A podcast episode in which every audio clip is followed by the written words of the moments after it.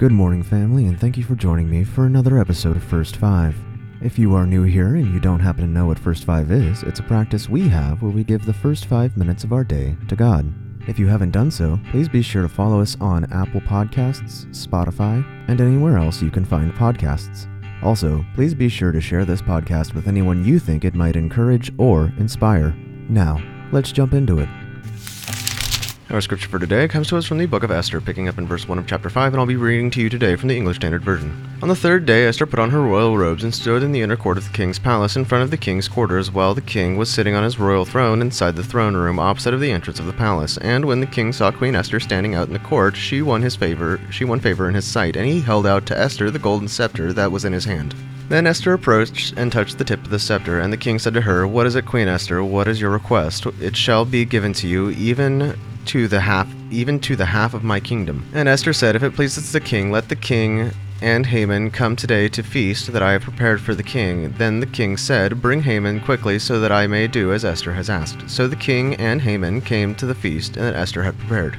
And as they were drinking wine after the feast, the king said to Esther, What is your wish? It shall be granted to you. And what is your request? Even to the half of my kingdom, it shall be fulfilled. Then Esther answered, My wish and my request is if I have found favor in the sight of the king, and if it pleases the king to grant my wish and fulfill my request, let the king and Haman come to the feast that I will prepare for them again, uh, and tomorrow I will do as the king has said. And Haman went that day joyful and glad in heart. And when Haman saw Mordecai in the king's gate, he was neither he neither rose nor trembled before him. He was filled with wrath against Mordecai. Nevertheless, Haman restrained himself and went home, and he sent and brought his friends and his wife Zeresh.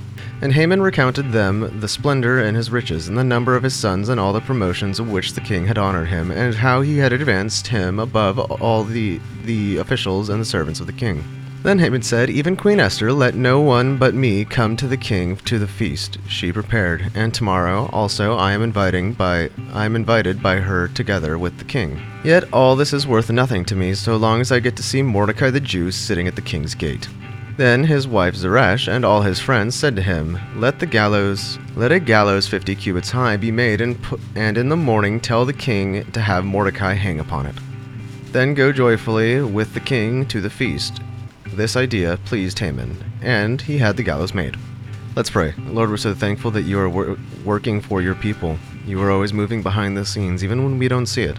Help us to remember this in Jesus' name, amen. This has been your host, Pastor Brody Hart. Thank you so much for joining me for another episode of First Five. I can't wait to meet with you again tomorrow morning when I see you at the sunrise. God bless you.